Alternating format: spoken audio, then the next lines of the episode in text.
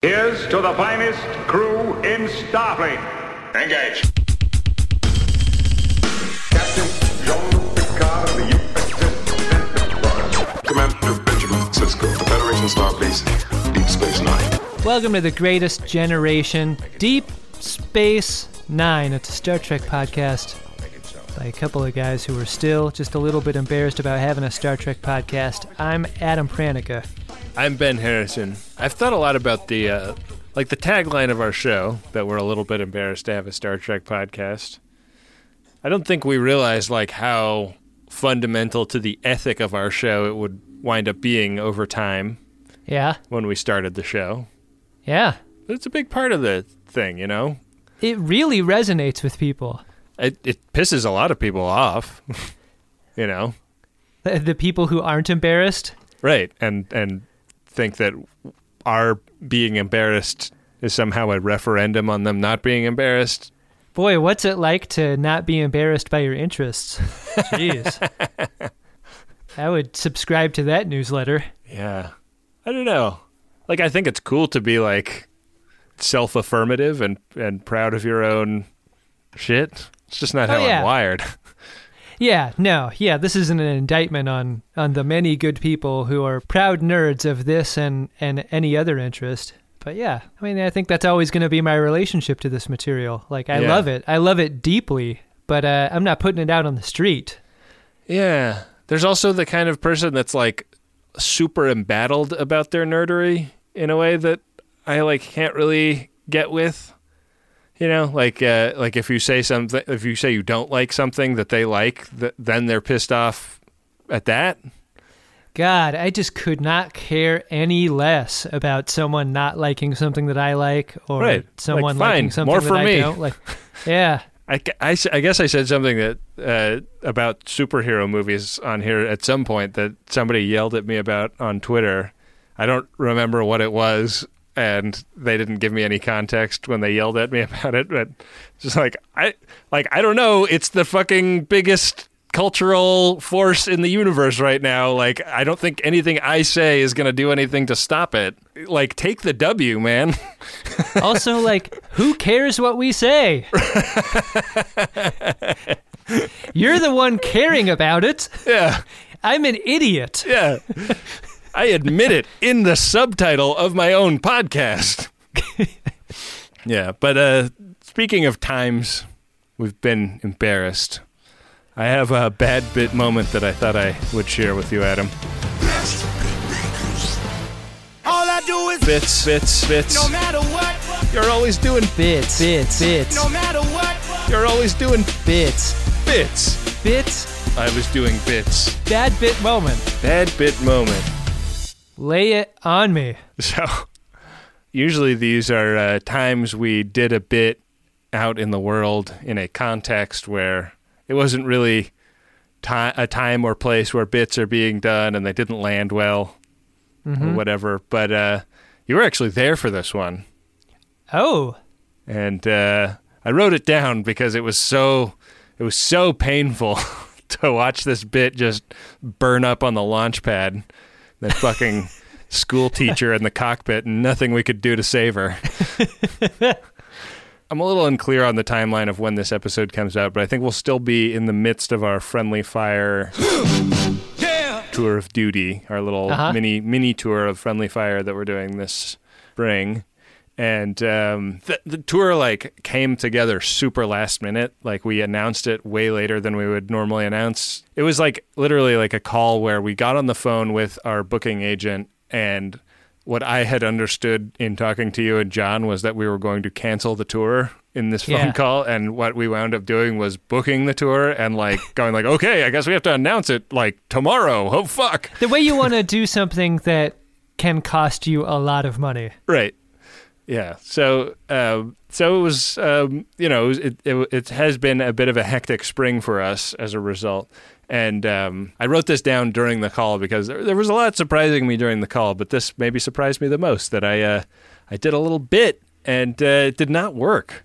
The bit was we were like kind of we were all kind of like taking each other's temperatures. Are we doing this tour or not? And I said, sure. I want to get on the road again. The life I love is making podcasts with my friends, and I just want to get out on the road again.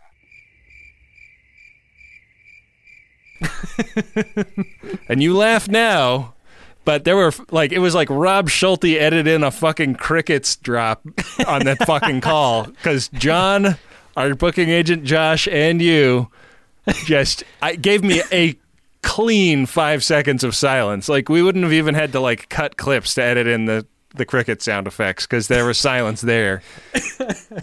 It is like uh, Willie Nelson. No, nothing. And that's that's a, a musical reference that that should hit all of us. I thought that like I am the least likely to get that reference of of the four people that were on that call by Feels far. like that was the most shocking element of it. It's like like I I thought that there's no way that could have been Ben. That had to be our booking agent, right? And then I was in this weird position where I was like, did nobody get that? like, did they not know? Do I am I the only person that knows that song? Sometimes in a conference type call, uh, you know, your audio will drop, and and, Yeah. and you and you may be moved to ask if if everyone's still there. Did but I, That is uh, not a question you want to ask after doing a bit. No. because that that just seems like uh, super needy. That's bit needy. Yeah. So the confusion I had in that moment was like, A, did nobody know the song and therefore not get it? Or B, was it just so profoundly unfunny? like, you would think that my close friends and and colleagues would give me at least a courtesy laugh on that one. You're not wrong. Uh, I will tell you that. I mean, I remember the moment now that you've reminded me of it. I want to believe that it was. We had spreadsheets open and calendars open, and I feel like my attention was divided mm. between the call and like the logistics of what we were talking about. Yeah. And by the time, like retroactively, my mind heard what you said several seconds later. Like the time, the time for natural laughter was over, and the one sound that I hate more than any in the world is performative laughter. Right. And I wasn't going to do that to you or for you. and maybe and maybe that's that was the conflict in my mind at that point. Is it possible that everybody had that problem, though? Everybody was looking at a spreadsheet when I said that? I mean, I can tell you one thing that I would bet all of my possessions on and my own life on is that John did not have a spreadsheet open at that moment. John was uh, in a car or a bathtub or Yeah. Or pooping. uh, or uh, yeah, any number of things. But yeah, th- he did not have a screen. That's for sure. I have a question because I really like going on tour, and I feel like we always have a lot of fun going on tour. Uh huh. But I remember at some point, either during that call or right before it or something, you said something like, "Oh, you know, Ben always like is the one that's really like wanting to go on tour." Is that true? Do you like not like going on tour that much? That's a good question. I I think I'm one of those people that feel better about it once it's over than in the run up and during. Wow. Like and I that's not to say that it's never not a great time or something. I just uh like the logistics of those things I are like a self-imposed stress like you make fun of me a lot for how organized I am about things, but it's just like the only way that my mind can function is to like spreadsheet shit out and like that's the way I understand how things work. Yeah. And like my need to do things like that to every little thing is even more pronounced when it comes to like four people and hotel and flight information and who to contact at venues like it's just a an order of magnitude problem If if we got to a point in our career where we had like a tour manager who just told us, you know, like tomorrow you have to be in the lobby at this time, and we didn't have to have our fingers on any of that stuff, would that make it more fun for you? You know what this is related to? It's like I think John and I were having this conversation a couple of days ago. Like we have done our best to construct a professional life that on the surface should be stress-free, but in reality is incredibly stressful because of the self-imposed schedule concerns that we have on any given day or at any given week. Yeah. And it's it's like what having a podcast producer does to alleviate that stress for some shows. Like the the analog to that is the tour manager possibility that would alleviate a lot of that stress. Like we've said before, like the most the most stressful moments in my life are the hour before doors where we're still teching a show. Yeah. And so I guess that's like a long-winded way to say that if you were able to remove everything besides the performance from the tour Yeah. that was stressful to me, I would a hundred times out of a hundred choose to go out on tour. But like it's all the other, it's all Yeah. of the eels attached to things that like there are so many of those other concerns in opposition to the one fun thing that happens on tour that that like the math is bad. Yeah, to me, For me. like the like the time in between walking out on stage and like shaking the last hand and taking the last picture in line in the in the line at the Mm-hmm. merch table afterwards is like as much fun as I have most years. Yeah, agreed. like it's so fucking No great. question. Yeah. And it feels worth it to me to do all the like logistical stuff, but it is a fucking mountain of logistical stuff. And I will say that like it's never it's never so much that I feel like we shouldn't do it. You shouldn't feel like I'm being dragged out there to do that stuff. If I well, didn't want to do it, I wouldn't do it. okay. I'm Well- stubborn enough to not participate in a thing that I don't want to do. Yeah, I would not expect you to agree to something that you weren't into 100% for sure. Yeah. Um, yeah, I mean, That I is just- to say that on future tours I I hope we don't agree to a thing that we then do several weeks later. I like a little more pre-production time. Yeah, I think that as a this rule. this friendly fire tour has been of particular stress just because the amount of time we had to put it together was a quarter as much as we usually get. Yeah, like getting ticket counts for shows six months in advance are is a pretty chill message to receive instead of the one for six days from now where you're like, "Giddy up!" like this this could be the situation, you know? Well, all that being said, it is really fun to tour, and uh, when we tested our our ability to tour back in the day with our uh, two captains, one Nexus tour, we had no right to think that we would have a the capability of putting on a fun show. You know, neither of us were performers prior to that.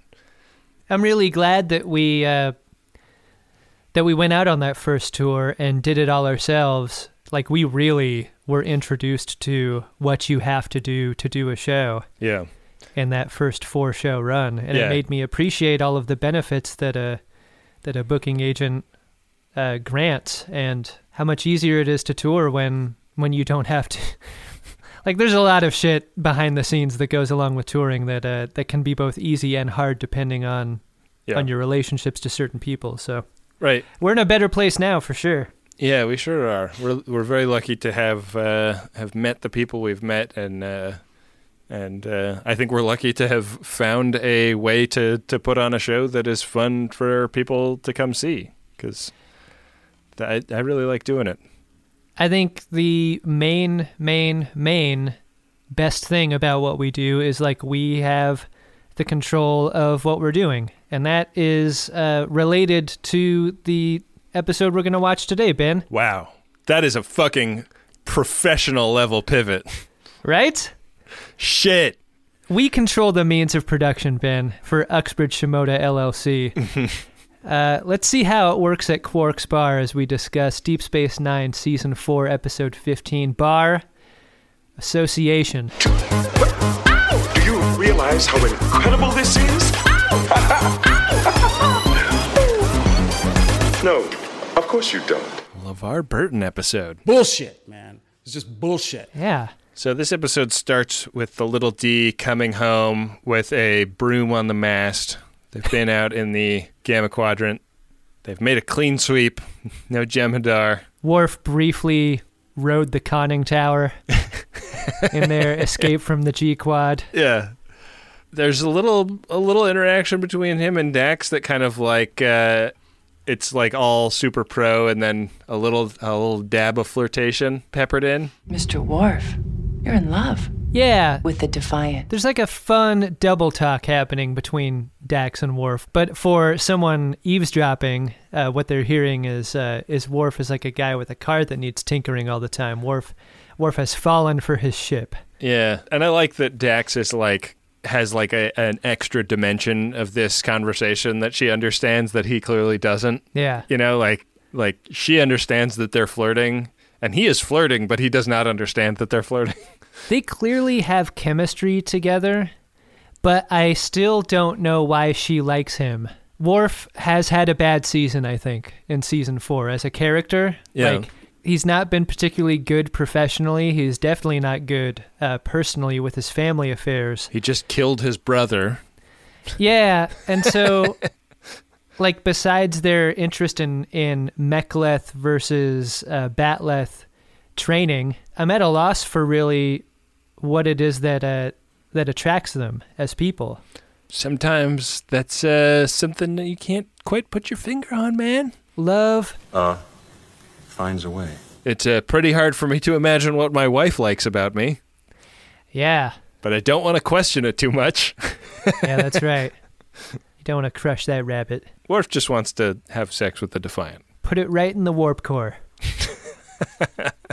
I feel like we're going to get over the course of the series a lot of establishing shots in Quark's of O'Brien and Bashir wearing X kind of weird garb on their way to the holosuites, and it's kind of a weird reverse walk of shame, right? You've got to go through Quark's to go to the holosuites. Yeah. And they seem to be the only ones that ever like do that kind of walk. Yeah, in their in their Game of Thrones cosplay. You know, there's a version of this walk where a bedraggled Dr. Bashir emerges from a holosuite, like with his hair messed up and he's super Yeah. sweaty and gross. like, you never see that version. Nobody's ever like in their in their quarters putting on their their gimp outfit and they go like computer site to site transfer to Hall Yeah. Suite 2. Yeah, that would be preferred, wouldn't it? right? Yeah. They're going to have the uh, the holographic dominatrix flog them for a, an hour. They don't want everybody to see what they're into. You only see them going in and not coming out. Yeah. I feel like over this series, we are also going to find the directors and uh, showrunners of this program find ways for Leeta to bend over and pick something up off the floor in an establishing shot. Look, I'm going to believe that this is not LeVar Burton direction here. I think this is just a, a, a sensibility that the show has, W slash R slash T Leeta. Right. no one really catches either O'Brien or Bashir in their weird warrior garb or Leeta's bend over in Quark's because Quark's is kind of deserted. Yeah, it is. Uh, it's like Bajoran Lent, basically, right? Yeah, yeah. Uh, or or Bajoran Ramadan. They're they've all uh, sworn off the pleasures of the flesh, and that includes holosuites and gambling and drinking. And uh, and yeah, like there's the Dabo girl with the prodigious underboob has nobody to spin the wheel for. It's a real shame, too. And despite this, uh, Rom is being forced to to work uh, through an earache. Oh, And uh, given the size of those ears, you can imagine what an earache is like. it hurts. It introduces the question of whether or not Quark is more of an uncaring boss or an uncaring brother. Yeah. Because he displays absolutely no mercy. I really like the little chemistry experiment that happens here. This is something that happens fairly seldom, but often enough that I think it's a bit of a Star Trek trope the like chemistry experiment at the bar where like one solution is introduced to another and it like foams up or changes color in a cool way. And uh, and then Rom dumps this concoction into his ear. You're kind of like the misdirection is that he's mixing a cocktail for Morn, but in fact he's uh, making something uh, corrosive to pour into his ear to deal with whatever is ailing him. I gotta say, like, because it's Rom, I expected this liquid to come out of his other ear after going in the first. Boy, that would have been That would- amazing. Wouldn't that have been a fun sight gag? Oh my god. You're just Like- like, wait, so what is going on with the Ferengi's ears? yeah, exactly. Like, it would tell you so much about their physiology. yeah. Leeta comes over, uh, expressing concern for what Rom is going through, and uh, Quark kind of jumps down her throat. I pay you to spin the Dabo wheel, so get spinning. And we actually cut to Rom's POV, a rare POV shot for Star Trek, and it's it's like blurring in and out. It's just a vignette of Leeta's boobs. Last episode we talked about how how I got like incredibly sick on your birthday getaway in Mexico. Uh-huh. This was as sick as I've ever felt. You were boob vignette sick? Well, there were 2 hours where I was in bed in in my room and I was panting because breathing through my nose was slightly more uncomfortable than breathing through my mouth. And in the wake of that, like I was sick all day. I was in I was very uncomfortable all day. But there was a point at the middle of the day where I was like I I was like, uh, I've been sick in bed for like 8 hours. Maybe I should jack off.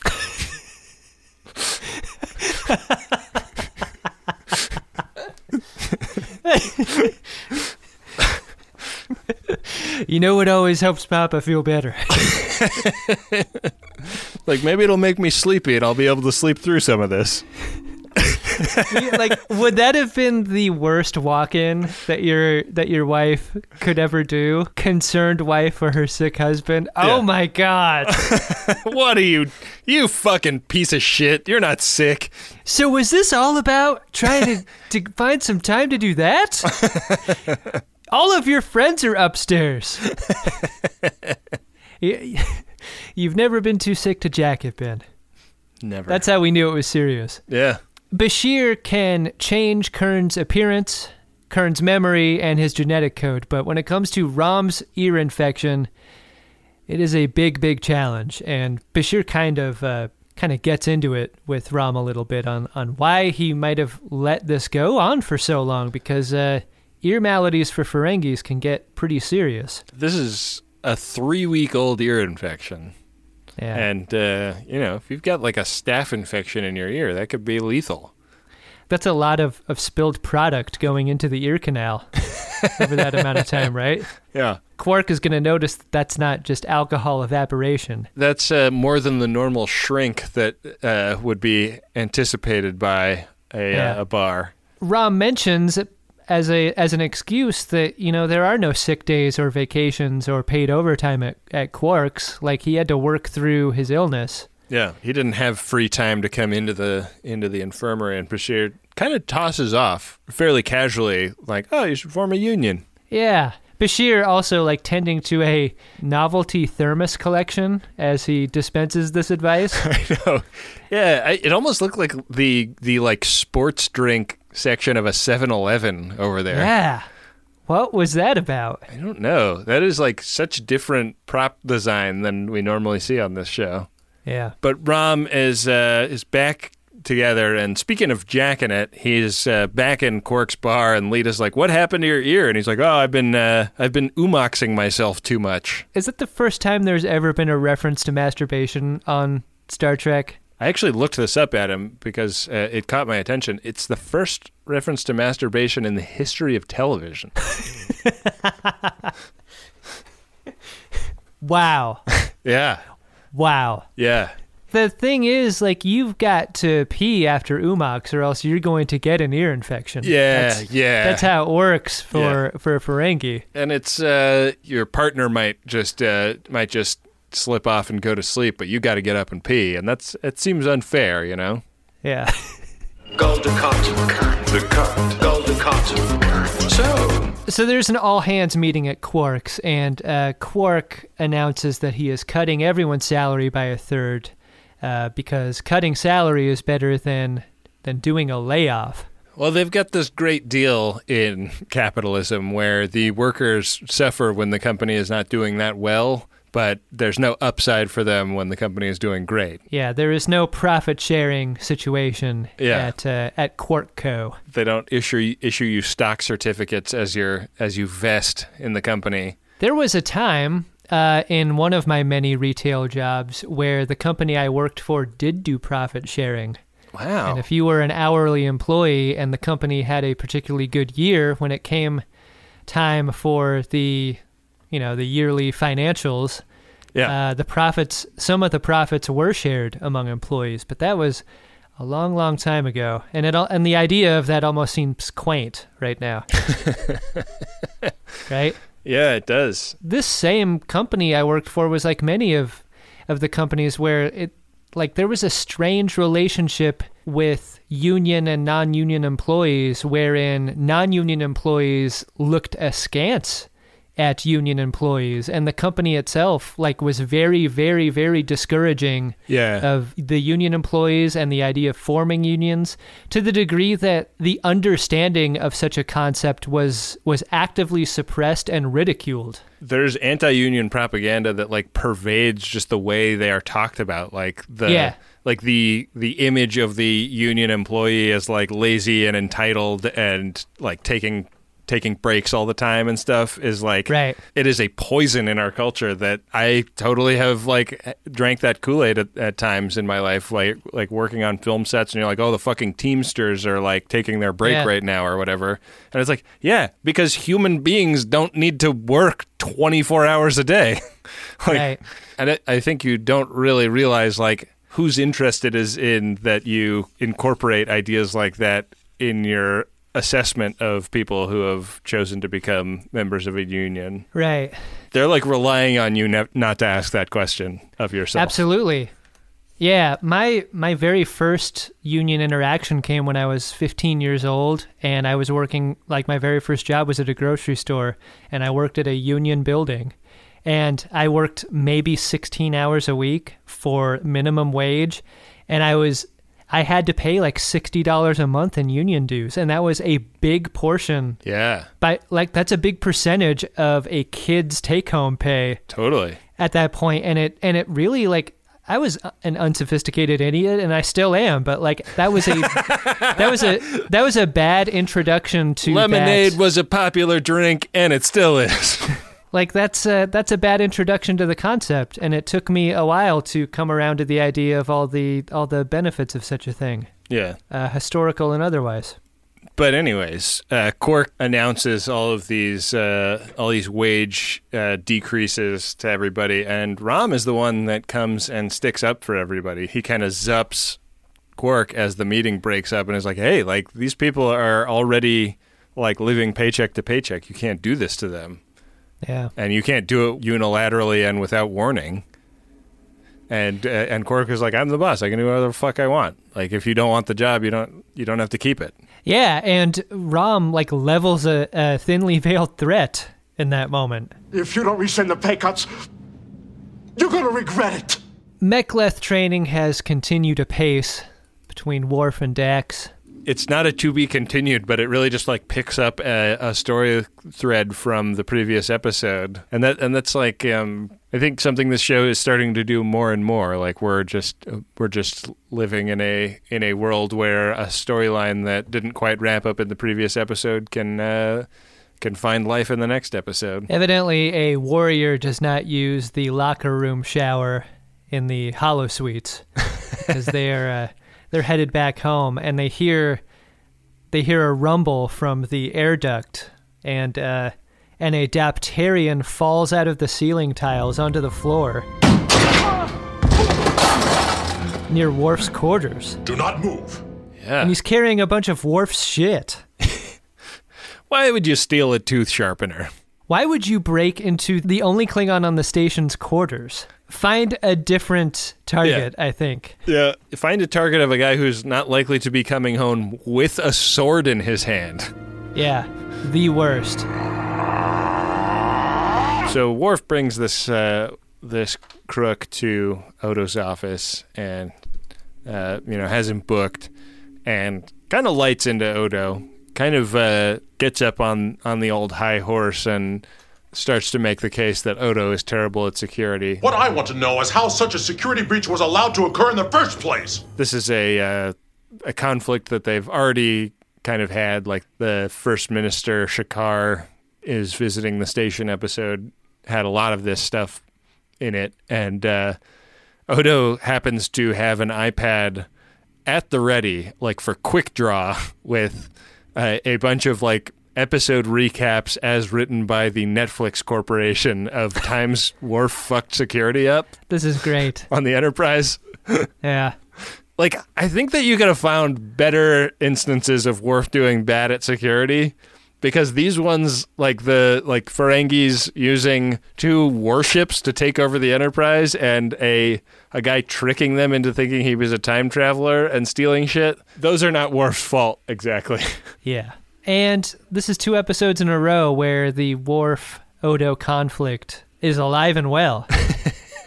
and I like it. I'm I here do- for it. I do like it. Uh, in a secret meeting of employees of Quark Co., Rom has made the case for unionization. He's he's distributed cards, and he would like them completed and filled out. Yeah. The meeting is pretty intense because all the Ferengis have a have a, a bit of a stutter when they use the U word. We're going to form a. a. a what?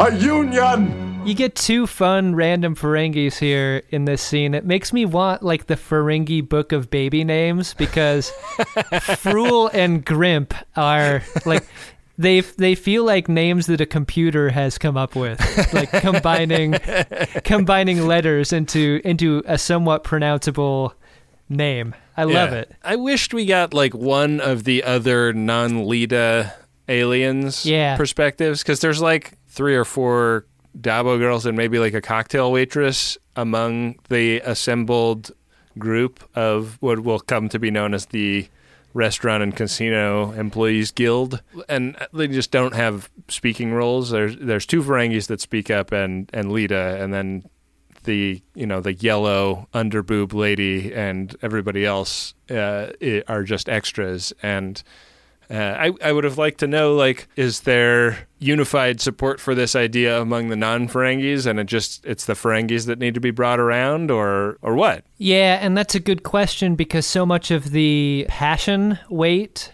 falls to Leeta.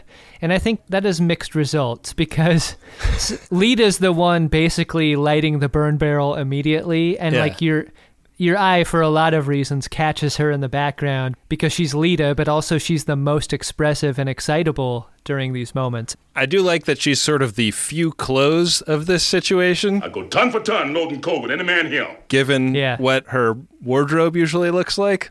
Anybody that gets the Matewan reference in the audience is going to be really delighted by that one. I sure didn't. I'm sorry. That's uh, James Earl Jones' part in a in a movie about like unionizing coal mines in West Virginia. Wow. All right. I've got some homework. So Frool and Grimp are resistant to the idea, but Rom is super persuasive. Th- This is like what Rom does. When he is supremely motivated about a topic, he is very articulate and persuasive with people around him. you think about like the qualities of leadership, and Rom are, is not an emblematic example of any of the things you think of. And yet, I feel like this is one of many examples of him kind of riding for what's right and like getting people on his side about it. Mm-hmm. I was thinking the other day, like, why do- why is Rom not an impression we do on this show? Yeah. And I think it would seem cruel in a way that I don't think that any of the impressions we do are intended to be. But there's this other aspect of his character, which is that he's like a righteous dude. They all adore him. yeah, I mean, he is inspiring. He, he truly is. And he wins everybody over. Like the thing that everybody Ferengi in this room is scared of is the FCA, the law enforcement body of Ferengi culture. And they're like, the fact that you've said this basically mean means we're all fucked forever for the rest of our lives. We will have the FCA hounding us. And he's like, good, like let's fucking let's let's fucking strike a blow that that will reverberate even for them. Alamarin, count to four. Alamarin, count to four. What are you doing? What, what, what are you doing? Mind what you're doing now.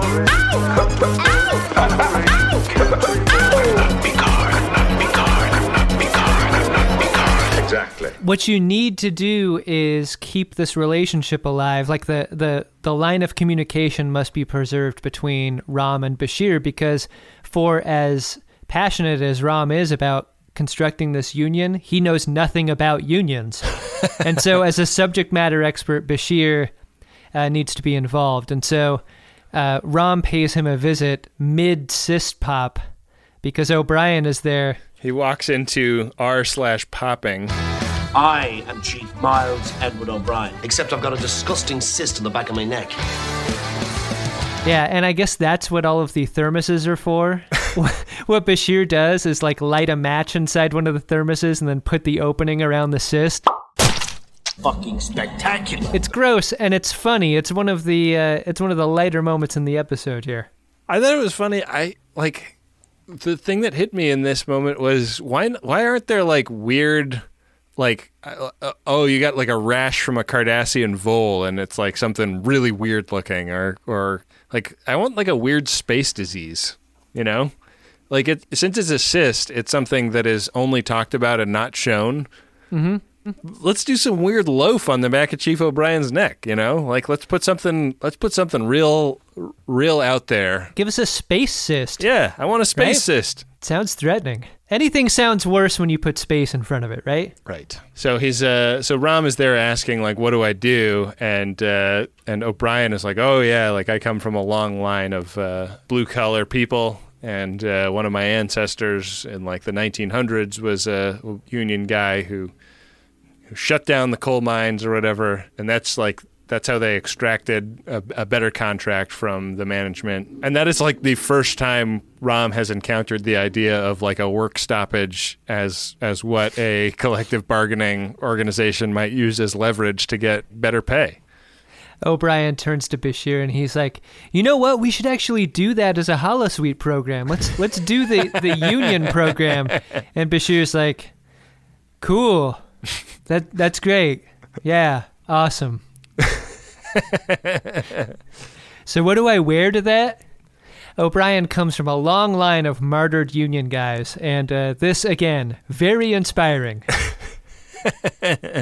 my ancestor died heroically as a union man he got shot a whole bunch of times You remember when Lieutenant Dan uh, talks about his uh, like the generation after generation of Dans who have died in battle, and like they they do the montage of like them all falling dead on the battlefield. It would have been great to see like. Uh, Colm Meaney made up in different makeup, like like like falling into a burn barrel, falling into the gears, being shot and thrown off a bridge. Show, throwing his sabot Yeah, stabbed with his own picket sign.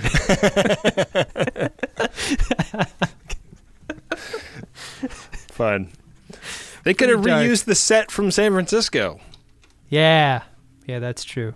Uh, my dad was involved in a labor action in San Francisco of restaurant workers in like the 70s, I think. And uh, Yeah, he was a fucking scab, wasn't he? no, somebody he wasn't. Somebody from the restaurant poured sugar in the gas tank of his uh, VW bus. God, has there ever been a more San Francisco story than than what you just told? No. Pretty far out, man. yeah, I come from a long line of people who were an almost self-parodic image of the time and place that they found themselves in. For example, in the mid to late 2000s when I was a hip hop music video director living in Williamsburg, Brooklyn, who had a cocktail business on the side. God.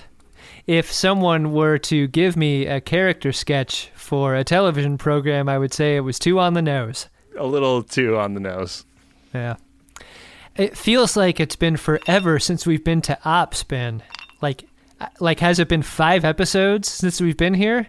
Yeah. Anyway, we returned to Ops because uh, They had to rebuild the set. Yeah. they only rebuilt the part that O'Brien needs to inspect because he's he's crawling around under Worf's station. Yeah. And uh, this is a moment for O'Brien and Worf to have a moment where they reminisce on the good times on the Enterprise D, on the Big D. Uh, times which, in retrospect, uh, weren't great for both because, uh, in a Chief O'Brien at work kind of way, uh, Chief O'Brien does not miss those days. He actually likes all the action that he gets at the station. Have you any idea how bored I used to get sitting in the transporter room waiting for something to break down? And that feeling stands in opposition to Worf, whose nostalgia for the D takes the form of predictability. Like Right. he, he knew what to expect over there. He knew where everything was. He knew who everyone was. He knew his quarters weren't going to get broken into. Well, and I think that it's interesting because Deep Space Nine kind of provides O'Brien with a thing that Worf had on the D, which is Yeah. like there's always something to do. And O'Brien is describing a life where, like, he basically never had anything to do on the D. I think there's a strange relationship between O'Brien and his appreciation for being needed. You know, as a thing that works both in work and in family, that Worf clearly does not require in his life from either. He resents being needed by both his family and his workplace, Yeah. And uh, it makes them very different. It's two people trying very hard to connect and being so different that they kind of can't. Mhm. It's an interesting scene in a fairly uninteresting B storyline. I want to say They should be best friends, shouldn't they? Because if what Worf misses more than anything is the big D, there's O'Brien. Like there is there's a person that embodies that time for him. Yeah. There it sits. And he rejects it. Nostalgia is a very toxic impulse, as Yeah. our uh, as our buddy John Hodgman is uh, is right to say. Yeah. So Quark comes back to the bar and finds a tableau of all of his employees assembled there to tell him that uh, they would like to renegotiate their contract, and uh, and Quark basically thinks they're doing bits. Yeah. This is a bad bit moment for Quark. Yeah, Page sick leave. the like like you know he starts like reading through the list and laughing and laughing and and then gives just like the greatest face of all time when uh when Rom announces that they they are going on strike. Like like the Quark react to that is perfect. Leeta does a yeah over Rom's shoulder that is reflected and amplified by Quark's incredulity here. It's like 11 out of 10. is your read on it that Quark in that react is still like you guys are fucking idiots? Like, oh Yeah. fuck you, you're going on strike. How hilarious. Or is it Definitely. like Yeah. It's because if it's not that, it's a bad take. No, it's such a sophisticated acting choice. You yeah, know? agreed. But it but it also gives us like one of the funniest faces we've ever gotten on the show. Yeah, it truly is. It's it's Tilly Cardworthy for sure. Uh, this is a strike and a picket line that pays customers not to enter the bar. Is that what they're doing? Kind of a new spin on uh, on striking laborers. Are they giving out latinum? Yeah, to not go in the bar. Wow. Yeah, and I don't know if it's Frool or Grimp, but they're like, boy, I sure hope we have enough slips to wait out the strike. That's such a funny detail. I didn't I didn't realize that's what they were doing. I I I thought they were like handing out like pamphlets or something, but like thinking about it in that way, like the the naivete of we'll pay people not to go in is such a a true thing that Rom would would would actually come up with. Yeah, it feels it feels like a very natural idea for him to have. they really should have stationed some of the picket line near that side door because later on when O'Brien and Bashir are like betting on who's going to go in uh, and who's not, like Yeah. they need they need some slips of latinum up there. Yeah, so there's like a brief interaction. Like Odo comes in and, and Quark has an army of hollow quarks working uh, i uh, in lieu of his employees, and he says like he says you should like arrest those people, beat up the the people that are fighting for their own rights out Mhm. there, and. Odo is like, yeah, like I probably would. I'm more naturally on your side uh, on this than I am on their side. But I have strict orders from Captain Sisko not to impinge on your employees' freedom of expression. So we cut to upstairs and and O'Brien and Bashir are like actually like taking bets on who who will scab and who won't. I like this game a lot. Yeah. Pakleds are scabs. We see a Pakled in there. I thought it was interesting that we didn't get to find out whether Morn was a scab or not. Wow. Yeah. Cuz like he's always there. I think it's because the truth is you know he's there. But- that might be the most obvious answer. But they don't want you to hate Morn. Yeah. You gotta love Morn. But Worf is also a scab, which is a shocker. so much lately feels like happens off screen. Because once Worf enters, O'Brien's like, oh no, we've got to educate Worf on what's happening here. And so Bashir and O'Brien follow him in. We've got to human splain this to, to Worf. Yeah, they they have a pretty clear difference of opinion when it comes to uh, labor versus management. And then we basically cut to the brig to tell the story, which is a fun bit of comedy through edit. Yeah, I liked it, and I liked the. Uh, I liked that it was a, a red, blue, gold Yeah. trio. That looks in good. the in the brig. Yeah. Um, they're three guys who have like very different approaches to dignity, but take their dignity seriously, and it Mm-hmm. Yeah. is really fun to see that undercut in this scene. Yeah. I feel like Bashir should be more fucked up for being thrown over a table by Worf. Yeah, I don't think it's bad to have had a little more blood there. I, I, I would love to see a neck brace. To be quite honest about it, I was in a pail. A bucket. A pail. Mr. Bucket, I have to revert back to my Anyway, Sisko is like you. You guys are you guys are fucking idiots, and you're going to spend the night in jail. I'm not going to do anything to to help you right now, even though I could. Sisko gets the opportunity to be the taciturn teacher figure of this scene, you know? He is loved by these three, but they also need to be punished. But Sisko does take a meeting with Quark, who thinks that uh, you know Sisko is going to be naturally aligned to him, not doing the math on the whole like socialist utopia that Sisko comes from. and there is a pretty astounding reveal about the arrangement that Quark has W slash R slash T rent in this scene, which is that apparently he owes monthly rent on this bar but has not been paying it for years. And he doesn't pay his electrical bill or anything. He's been earning a profit, a, a huge profit over the years, and yet pays no taxes. Cool. Fucking hate it when I find that out about a company.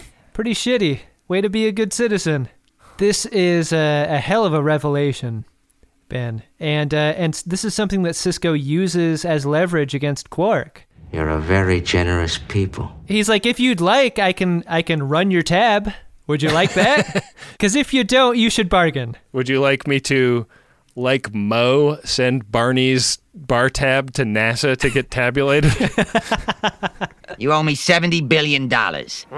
Yeah, so that really hits Quark where it hurts, and so uh, Quark has to bargain with Rom. And at the 40 minute mark in the episode, we finally get a like. So much goes unsaid between Quark and Rom in this episode, and one of the things that is not said until this moment is the fact that they are brothers. And he's basically saying like you're hurting me as a brother and I need you to end this strike and I will essentially bribe you to to do that. Yeah. which is classic union busting tactic. Try and appeal to the avarice of the leader of the action, and uh, does not work. To Rom's credit, he uh, he throws the latinum right back in Quark's face. What's happened to you? The stress is heightened almost immediately because by not resolving the situation then and there, we cut right over to the appearance of Brunt inside the darkened bar at Quark's, and uh, he's there to end the dispute by any means necessary. And instead of like holding a billy club and like patting it against his palm, uh, there are some soft focus Nausicaans in the background as his Yeah. as his heavies. Brunt has rolled through with hair metal Pinkertons. Yeah.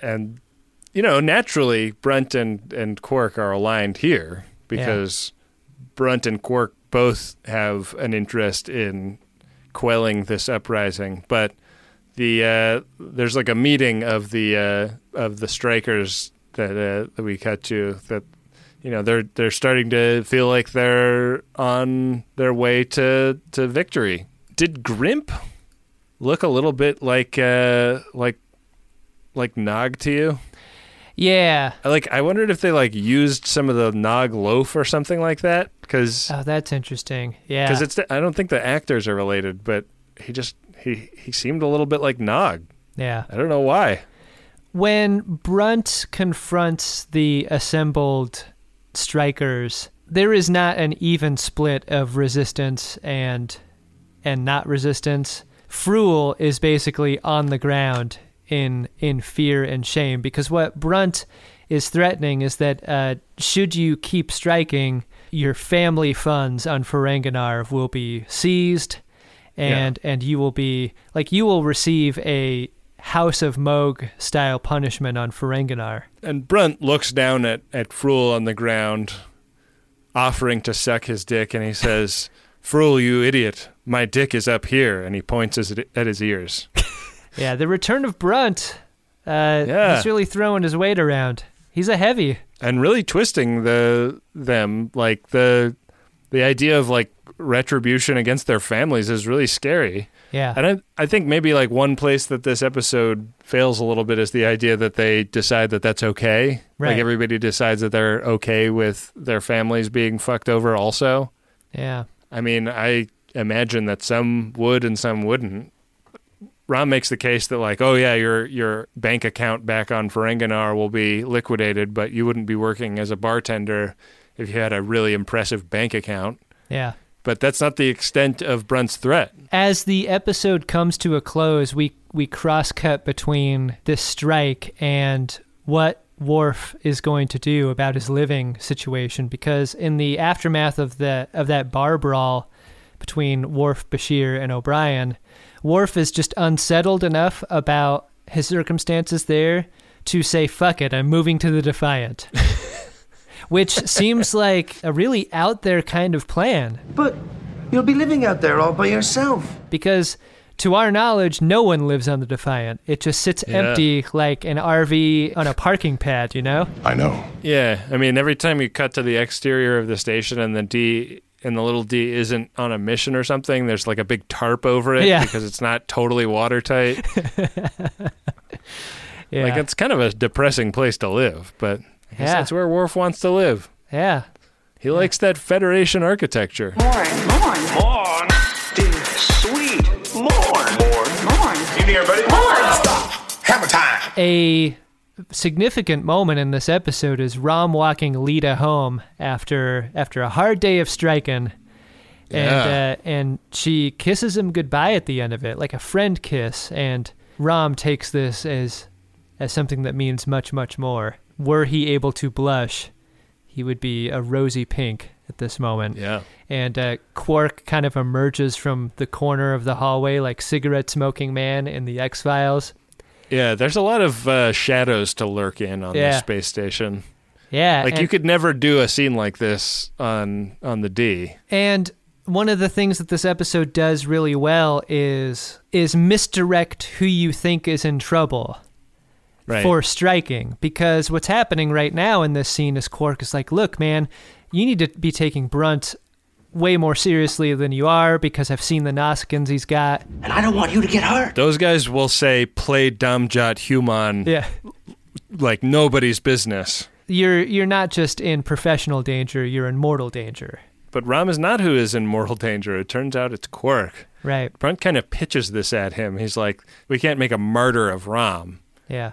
So we're thinking about beating the shit out of Leeta, but I'm too personally sprung off of Leeta to do that. So the the only other person that is really close to Rom is is you. So sorry, bud. Like I know we're on the on the same side of this thing, but uh, we're gonna have to beat the shit out of you. And when we cut to the infirmary, Quark is fucked up. Bad. Quark is fucked up the way Bashir maybe should have been. Yeah, you know that's a great point. They they didn't have enough of the uh, of the bruise color to go around. He's got the neck brace, the technological head bandage. Does it hurt? Of course it hurts. Too bad.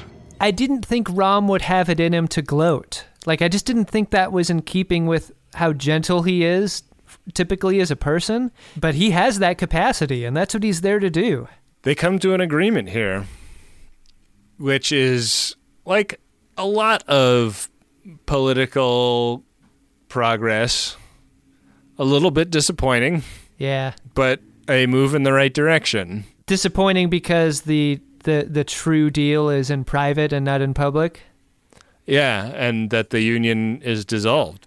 Do you think the dissolution of the union is also uh, a lie for the public, but actually is still there in private? It might be a lie for Quark if Quark believes that the union is dissolved, that that's what needs to happen for him to make the deal, right? You know, the great thing about a union is that uh, you can dissolve a- a union and and reconfigure a union whenever you want to. So it's not like by saying we're going to dissolve it now, that does not limit the possibility of it happening again. Right. So yeah, the uh, the agreement is basically like dissolve the union and we'll and we'll do we'll do the demands in the in the new contract, and uh, and that will get brunt off of both of our backs.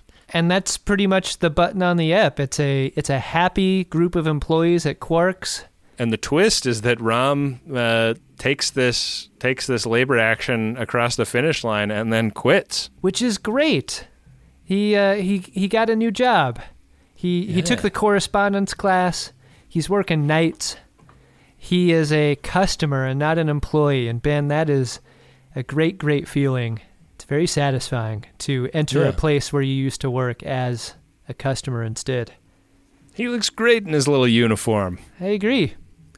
Uh, one other uh, final piece of the of the episode is that uh, Worf does in fact move to quarters on the Defiant. Dax gives him a housewarming gift of Klingon operas, and uh, and Worf strips his bed uh, in order to sleep directly onto the metal sheet. So that's that is that. Yeah. That's where he's living, and he's fine with it. Did you like the episode, Adam? I like it when labor wins.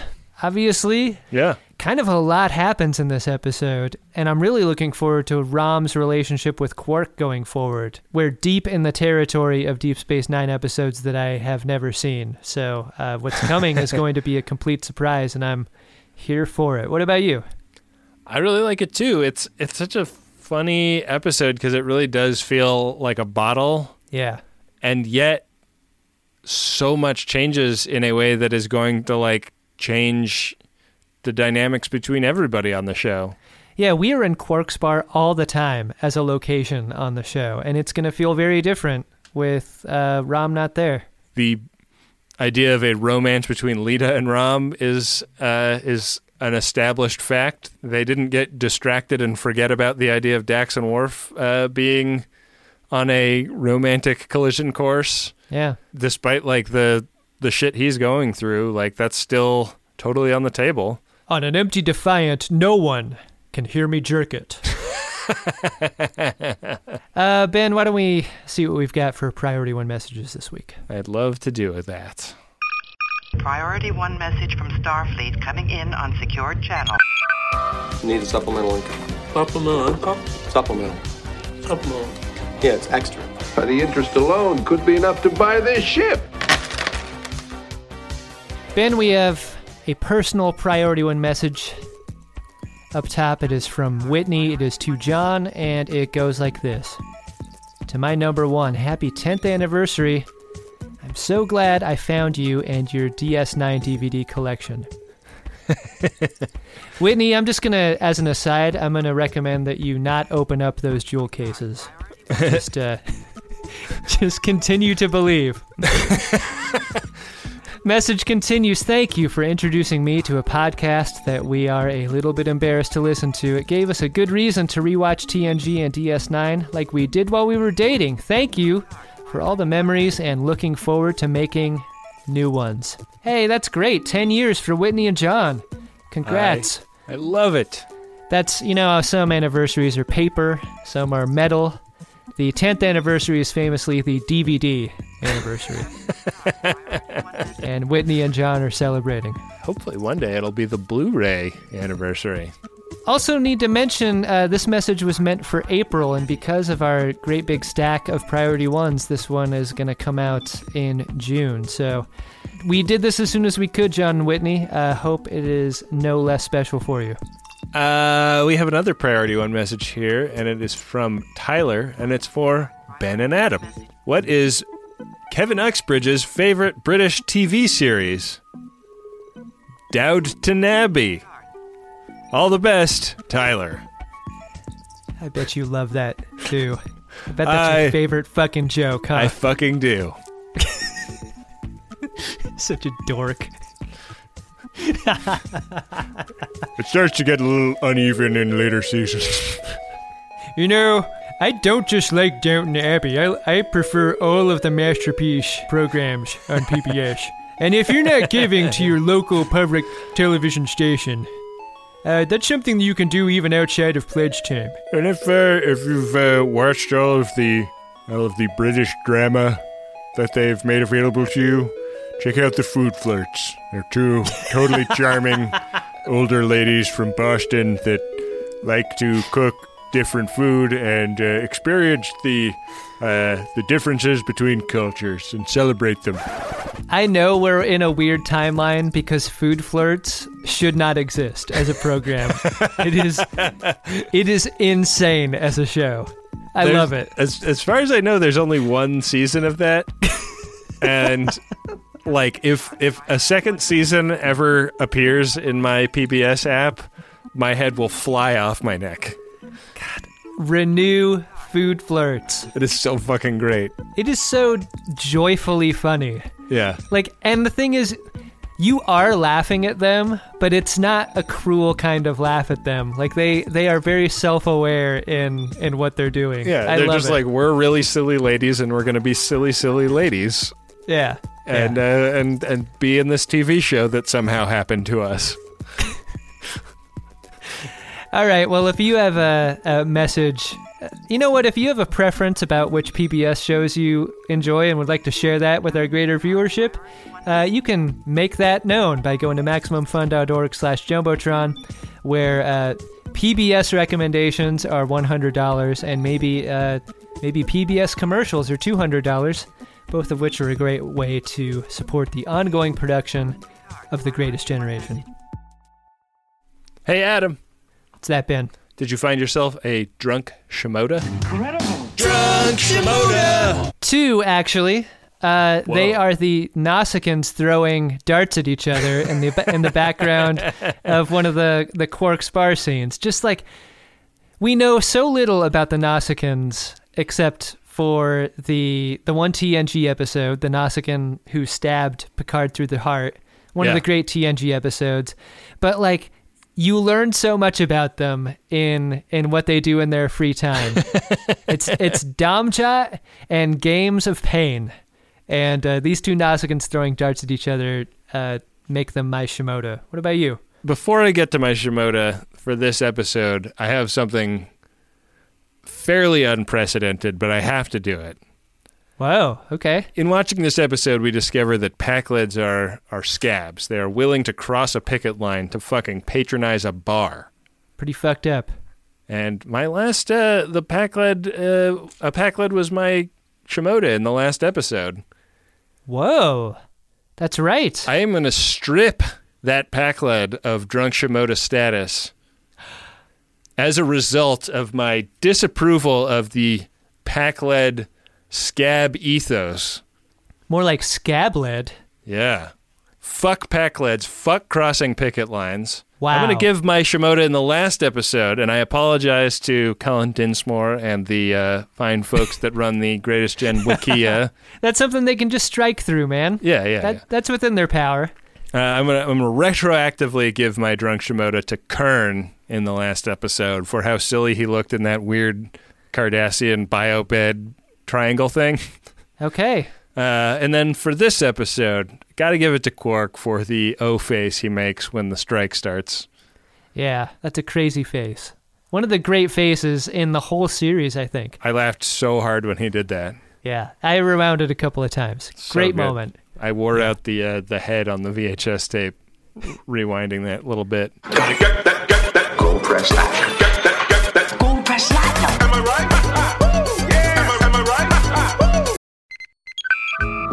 A good time so often has a downside, doesn't it? Especially when it comes to stuff that you put in your birdie.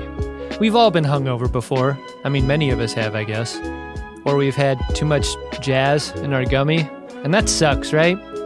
Because you don't think about the time after the good time that you've been trying to have a good time. That's why I like Lumi Labs so much. It's the predictability. Through painstaking trial and error, I have found my perfect dose. It's what I can depend on when I could use a little more chill, a little help getting into a creative headspace, and I don't need to have too much fun doing whatever it is I need to be doing. And I'm so glad that Microdose is available nationwide.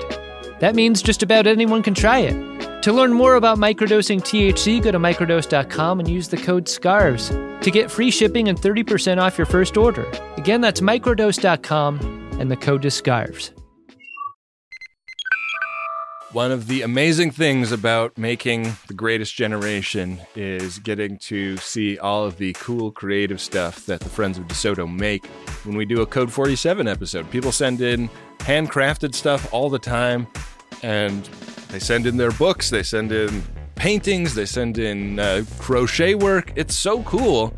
And uh, I want a few more of you to have websites to direct us to in those letters. I want you to put your beautiful work on display for the world so that when we get to look at it, we can tell people where to go to get a look at it themselves. And you don't have to know anything about building a website to build a website these days because you can use Squarespace. It'll look beautiful no matter what kind of device people are looking at it on. Hell, you can even sell stuff using a Squarespace website. Don't make your cool creative project captain's eyes only. Head to squarespace.com slash scarves for a free trial. And when you're ready to launch, use offer code SCARVES to save 10% off your first purchase of a website or domain. Back for another game. You know it. What's going on? Just one more week till Max Fun Drive. Hard to believe. It's been a heck of a year since the last one. We're now a worker owned co op. We raised $50,000 for charity last year. And we've added a bunch of awesome new shows. But do you think we're ready to do it again? Absolutely. Lovely new gifts are lined up. The episodes will be amazing, and wait till everyone hears the bonus content. Yeah, plus they know to go to MaximumFun.org slash newsletter, so they're getting all the news. Oh, like that meetup day is on Thursday, March 21st. Then what's bothering you? Me? Oh, nothing. We're all set for Max Fun Drive to start on Monday, March 18th. I just didn't want you to see this coming. Check. What? Hang on. Most of the plants humans eat are technically grass. Most of the asphalt we drive on is almost a liquid. The formula of WD 40 is San Diego's greatest secret. Zippers were invented by a Swedish immigrant love story. On the podcast Secretly Incredibly Fascinating, we explore this type of amazing stuff. Stuff about ordinary topics like cabbage and batteries and socks. Topics you'd never expect to be the title of the podcast Secretly Incredibly Fascinating. Find us by searching for the word secretly in your podcast app and at MaximumFun.org. Gold press platinum. Get that, get that. Gold press platinum. Platinum, platinum, platinum, platinum. Gold press platinum. That's a lot of Well, Ben, what do we have coming up on the next episode? The next episode is season four, episode 16 Accession. A legendary Bajoran appears mysteriously after more than 200 years and challenges Sisko's claim to be the emissary. All right. I, I mean, it feels like emissary status is a thing that Cisco would uh, would just assume grant to someone else. so maybe this isn't as much of a conflict as we think. Yeah. All right, Ben. Let's see if we're going to watch this in any particular way by going to the Game of Buttholes. Will of the Prophets game at uh, gach.biz slash game. You're required to learn as you play. Roll. Got the die in my hand, and uh, just ahead, one square away, a Quark's Bar episode.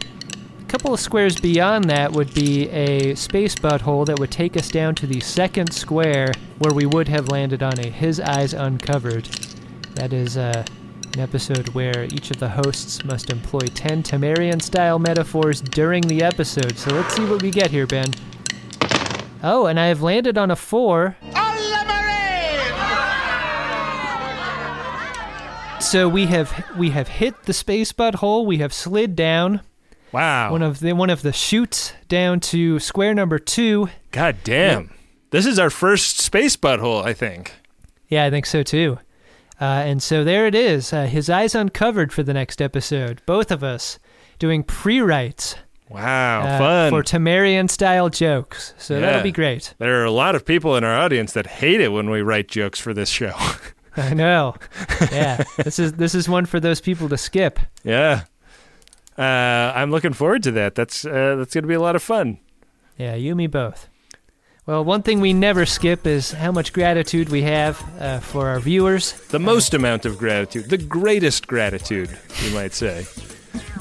Uh, the, especially the folks that head to maximumfun.org slash donate, where you can set up a monthly contribution that uh, supports the production of this program and, uh, and pays us for our work. Uh, we really, really appreciate all of the fine folks that do that. It is a life changer for us. Which camera's my camera?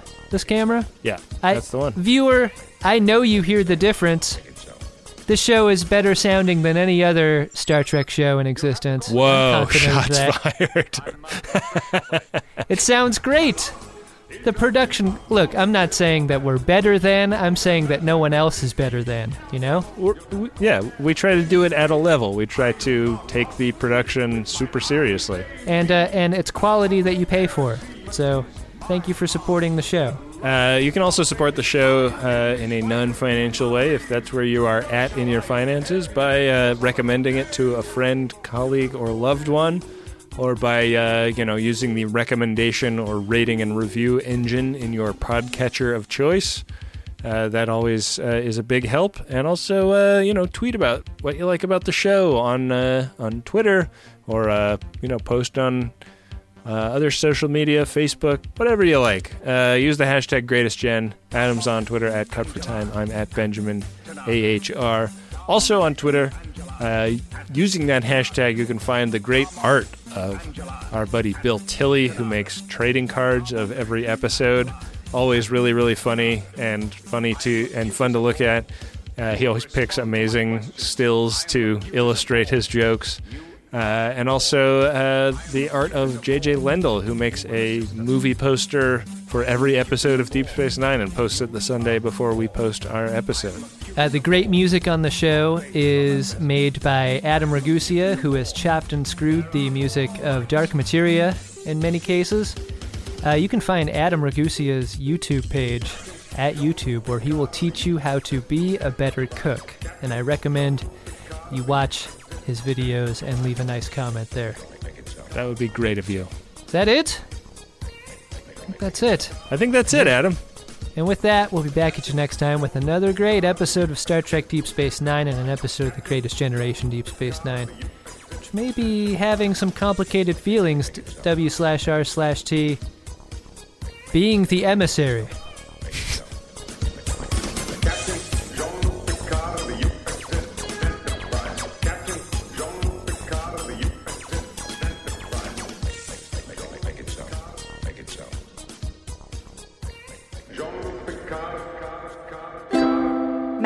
MaximumFun.org. Comedy and culture. Artist owned, Audience supported.